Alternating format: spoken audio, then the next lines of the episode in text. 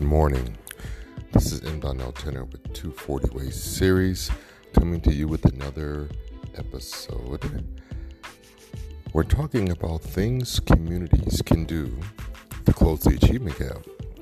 You know, during the new millennium, the United States faces a vital challenge, a challenge choosing to close the achievement gap between Caucasian and minority students, specifically students of African American and Hispanic backgrounds. Reading and math performance of minority students must be improved in order to support graduation from high school and university attendance or success in vocational and trade schools. The challenge is huge, but the goal is within reach if parents, teachers, school districts, politicians, and communities all work together in a concentrated, ongoing effort. This podcast focuses on 10 things communities can do to close the achievement gap. Back in 2000, the NAEP reading and math assessments, 28% more Caucasian than African American fourth graders scored at a proficient level in reading, and 29% more Caucasians and African Americans, fourth graders, scored at a professional level in math. Yet, at the same report by the Education Trust, Dispelling the Myth Revisited stated that almost 5,000 schools with high poverty and or high minority students populations scored in the top third of all schools in their states. Poor and minority students can and do achieve at very high levels. Our challenge is to make that reality across the nation. So, let's get into it. First one, community members with or without children of their own must attend school board meetings. The only way to know what is happening in schools is to visit school sites and attend school board meetings on a regular basis. Members of the community are offered opportunities to address the school board and encourage positive changes and responsible decision-making. Some community members may wish to run for school board member slots as an elected position and affect the process of change more directly. We need to create a climate of high expectations. All schools must function with a strong sense of purpose and an integrated effort by all members of the community, often called stakeholders, to promote academic success for all students. Publicize educational improvements and successes to the public through street banners, news articles, local TV announcements, pictures of events, and award ceremonies. Many research studies have found that students not exposed to rigorous courses do not perform well as students who take rigorous classes. Generally, minority students are underrepresented in the advanced placement courses and overrepresented in the special education courses. Excuse me. This starts in elementary school and continues throughout the high school. Some researchers have been concerned that schools might contribute to the achievement gap by placing more emphasis on multicultural curriculums than on advanced program placement. So while including multiculturalism in the curriculum, which is important, it must be within an academical or academically rigorous curriculum. The school board must be accountable by the community and make sure this happens. The teachers' expectations have a significant impact on student achievement. Low teacher expectations result in self-fulfilling prophecy and insignificant for achievement gaps. I'm sorry, I don't know what's going on with me this morning. Thirdly, provide an academically challenging multicultural curriculum, biculturalism, and teachers' lack of understanding of African American culture can limit high academic achievement. So I want to digress and I want to say a couple things. We talk about community. So when 85% of your teachers in the United States are middle class white women, and I would bet my left and right arm maybe 2% of those women have organic relationships with people of color that don't look like them. There's a problem. Case in point, I'm going to give you two scenarios. I call it,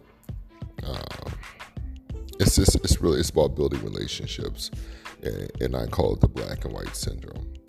So when Susie comes in to say, hey, I didn't do my homework, I was tired, and Joey says, oh, my dog ate my homework.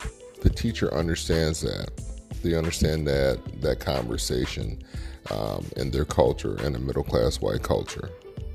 Okay? He tells Susie to put her head down and, Joey, here's your paper, do it again.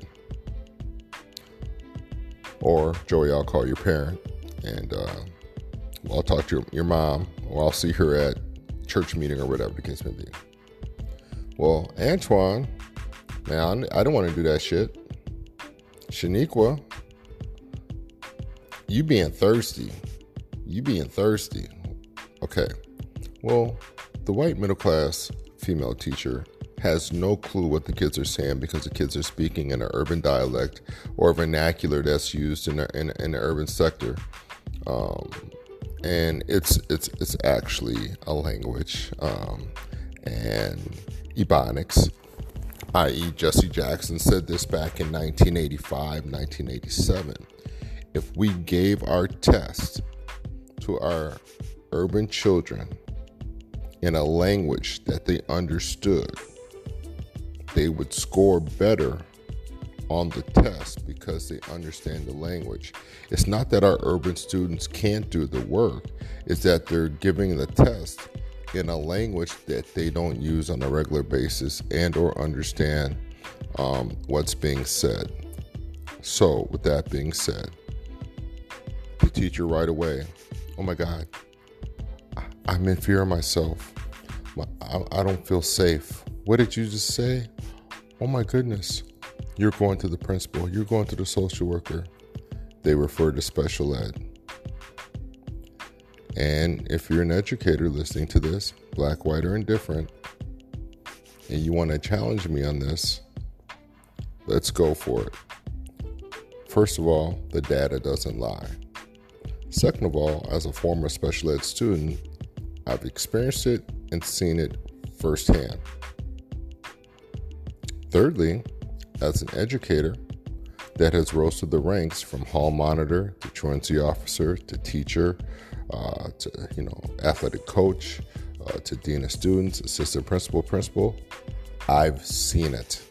And when you sit in closed door meetings and you hear the banter back and forth about this kid and that kid, and when white kids do the same thing or even have done worse things, it's all about giving them a second chance. Oh, we don't want to mar their background.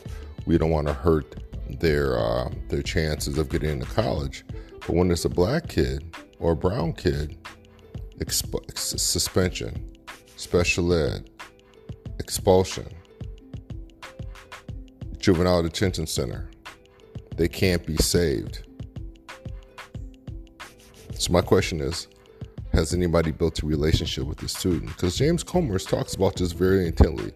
No true learning takes place without a meaningful relationship. And when we learn, we make mistakes.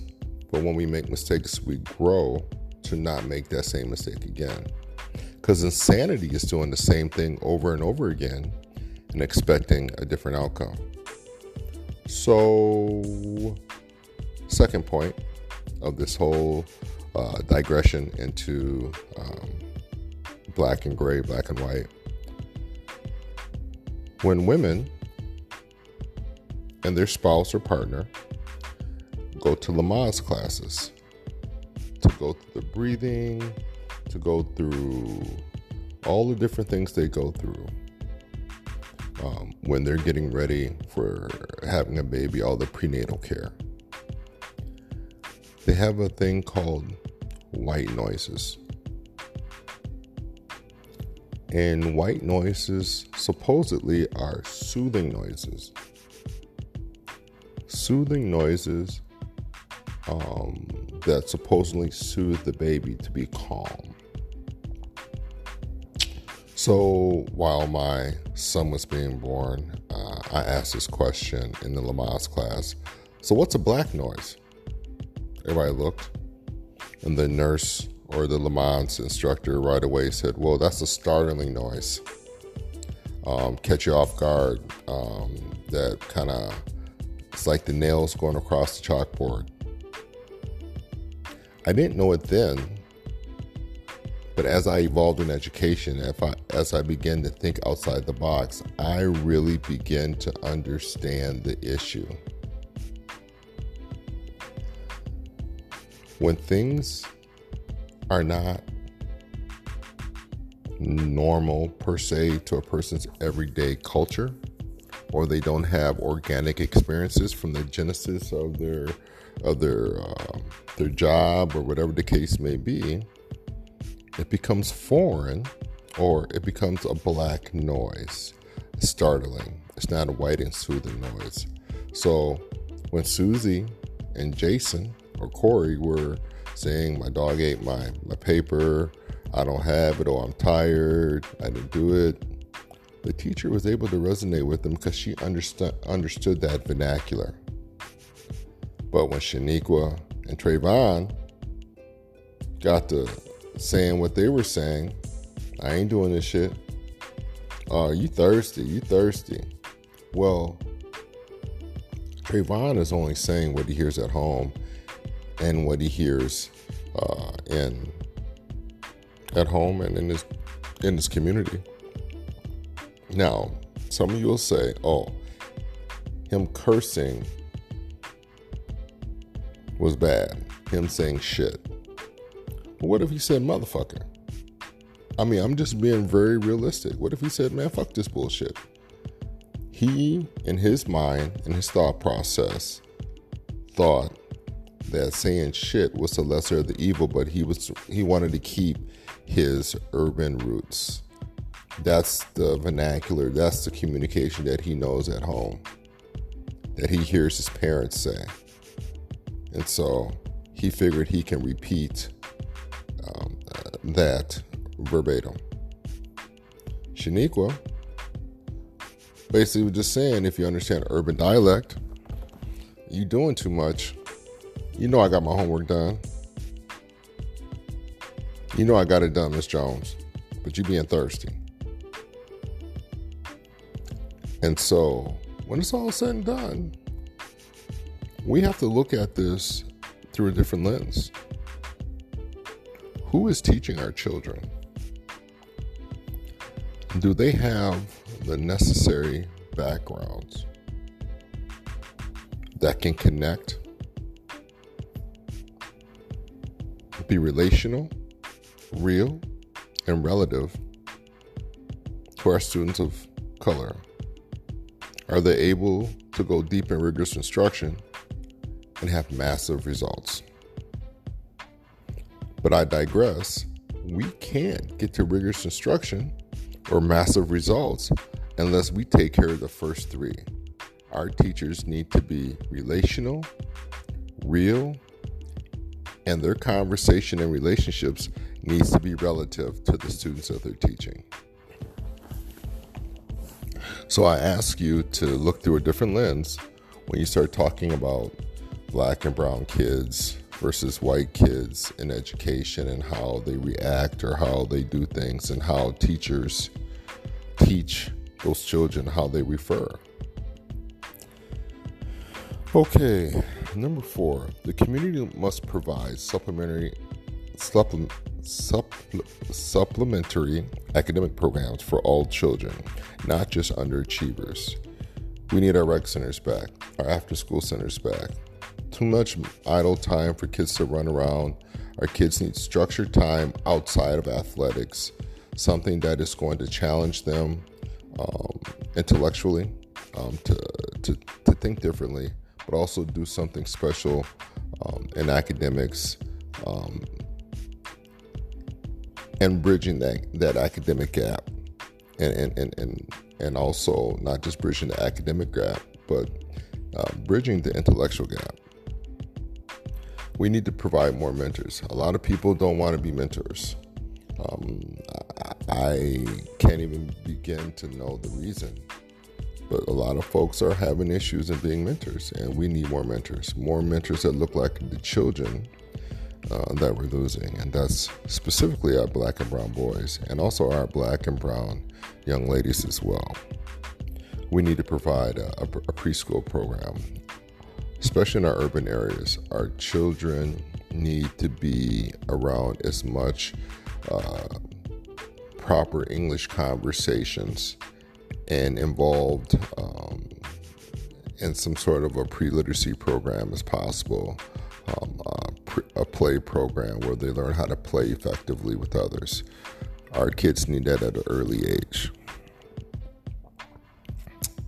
Let's see here. Involve our high school students in community activities and service. This creates positive interactions with a better understanding of mainstreaming society among minority students. I agree with that 100%. Our eighth one is provide food, clothing, and school supplies for families who are poor. Children cannot focus on academic achievement if they are hungry, cold, or lack the necessary school supplies. They don't have to have name brand, but if they could have clean clothing, that's quality, but also food and shelter and a loving parent or loved one that's with them on a daily basis that can increase the likelihood that they're going to do well academically. And the last two, I think that's very important. Solve problems that create school attendance difficulties, such as dangerous intersections or blocks, lack of sidewalks, high-speed traffic, the things that scare or threaten kids from traveling to and from school, drugs, gangs, violence, the shootings. Kids need a safe pathway to school, and we need to provide that. I know Dr. Marco Clark in D.C.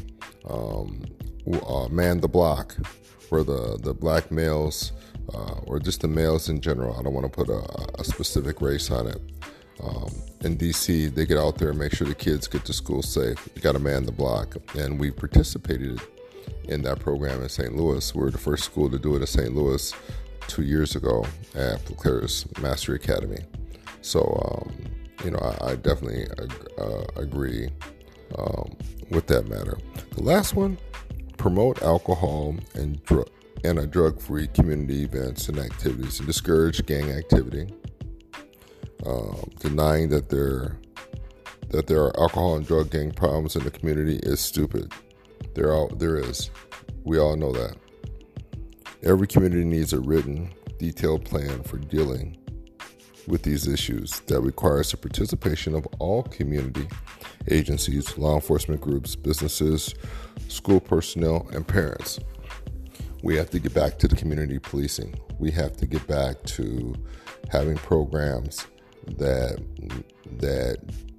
take away from this urban culture that popping Molly and twerking and lean, that's the way to go. That is not what a responsible adult does. And so our children get so caught up on the social media, they get so caught up on this urban life, and they think that is the norm, and it's not. That is not the norm. So I beg of you, to read through this, listen through this podcast about things that the communities can do. This is Melai Tenner, M. Donnell Tenner, 240 Ways Series. Check me out on my website at www.240WaysSeries.com. I just launched a new book, 24 Laws of Power, Success for Diverse Educators. It's on Amazon. I have one book that's coming out. I'm going to save the title, but it's going to be out here in about 120 days. It's pretty thought-provoking. It's pretty in your face. I'm unapologetic about my writing style.